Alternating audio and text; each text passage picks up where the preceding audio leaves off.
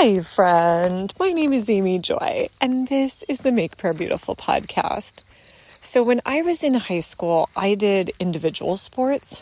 I ran cross country, which you're kind of on a team, but everybody's doing their own thing. And then you aggregate the 7 top runners' scores, or the 5 of the top. So anyway, you are on a team, but you're still competing for your own time and such.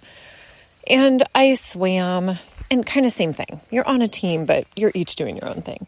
I played doubles tennis, so, I had a partner, but still kind of like your own thing. And I ran track. And so everything about what I did was like very me dependent. There was no team. In tennis, it's like, if the ball comes to you, hit it. And so it's been very interesting because Bob only played team sports. And so I've had a little education because he's hugely interested in sports, and that's one of the things that you do if you are partnered with someone is you engage in what they're interested in. So I have learned a good bit about football and various, I'm still not an expert by any means, but it's interesting to watch and understand some of the philosophy. I watch the highlights from some of the better games. My mom sends those to me, so I don't even have to wade through games highlights. I can only watch the best of the best. And it's beautiful to watch. You have these long drives and you hope for the 6 points and then the extra point conversion extra point attempt and then the 2-point conversion sometimes. Anyway, point being, you have these very long plays that are very intricate. The average NFL playbook has something like 6,000 plays in it for the team members to memorize. So a very academic game, even though you wouldn't expect it to be so. And, back in the late 90s, when I lived in Boulder and went to college, my beloved mentor, Don Everts, was a huge Nuggets fan. And I was kind of like, why are you a Nuggets fan? Like, nobody in the world is a Nuggets fan. What are you talking about? I think I had gone to a Nuggets game in high school with my youth group at one point. And, you're kind of like, is this much better than high school basketball? Maybe.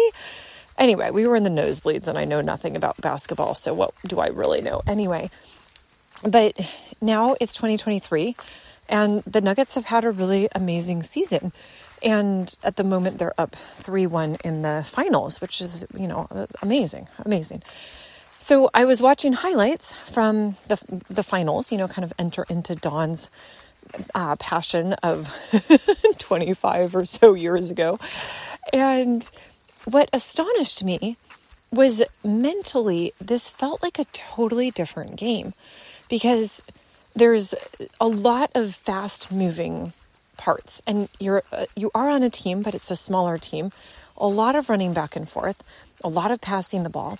And, anytime you have a game where the score is going to be something like 114 to 113, both sides are scoring a lot, but they're not scoring, you don't get 6 points for a specific play. The max is 3. So you're getting 1, 2, or 3, depending on what kind of a play it is. And so your total is large, but you don't get there in these big leaps. And so there was this part of saying you almost have to be very agile mentally to be able to play basketball. Like, you have to be okay with recognizing that you're going to make mistakes. The other party is going to trick you, that they're going to do different things that you haven't seen before. Or they're going to do the same thing to you again and again that you have seen before. You just haven't figured out how to stop it. But all the time, you can't get rattled. You have to just say, I'm still playing. I'm still in the game. And I thought, I think in this next season, the invitation is for me to be a lot more like a basketball player and to say, I'm not after the big, intense, long things that took a long time to create. I mean, it took me 50 weeks to write the prayer refresh and get it launched. I had like 4 soft launches. It took a really long time.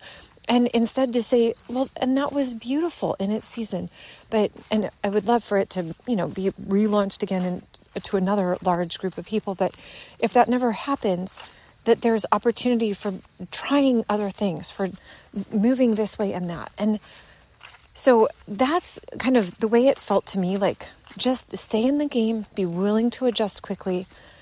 Don't get rattled if things don't work, because the reality is the other team is going to score. Like that's okay. It's not a problem. Just keep going and don't beat yourself up. You know, I think if every time a basketball player was like, gosh, darn it, they just scored on me again, you know, like that person would not make it. I'm just saying. So yeah, Lord, I pray that you would make us mentally agile, that we would be able to flex with the times, that we would be alert and attentive. But Lord, there's also a part of just wanting to retain the joy of the Lord as we go through life, that whatever those around us might be doing, that we could just actually enjoy the game that you've given to us to play. Thank you, Lord. Amen.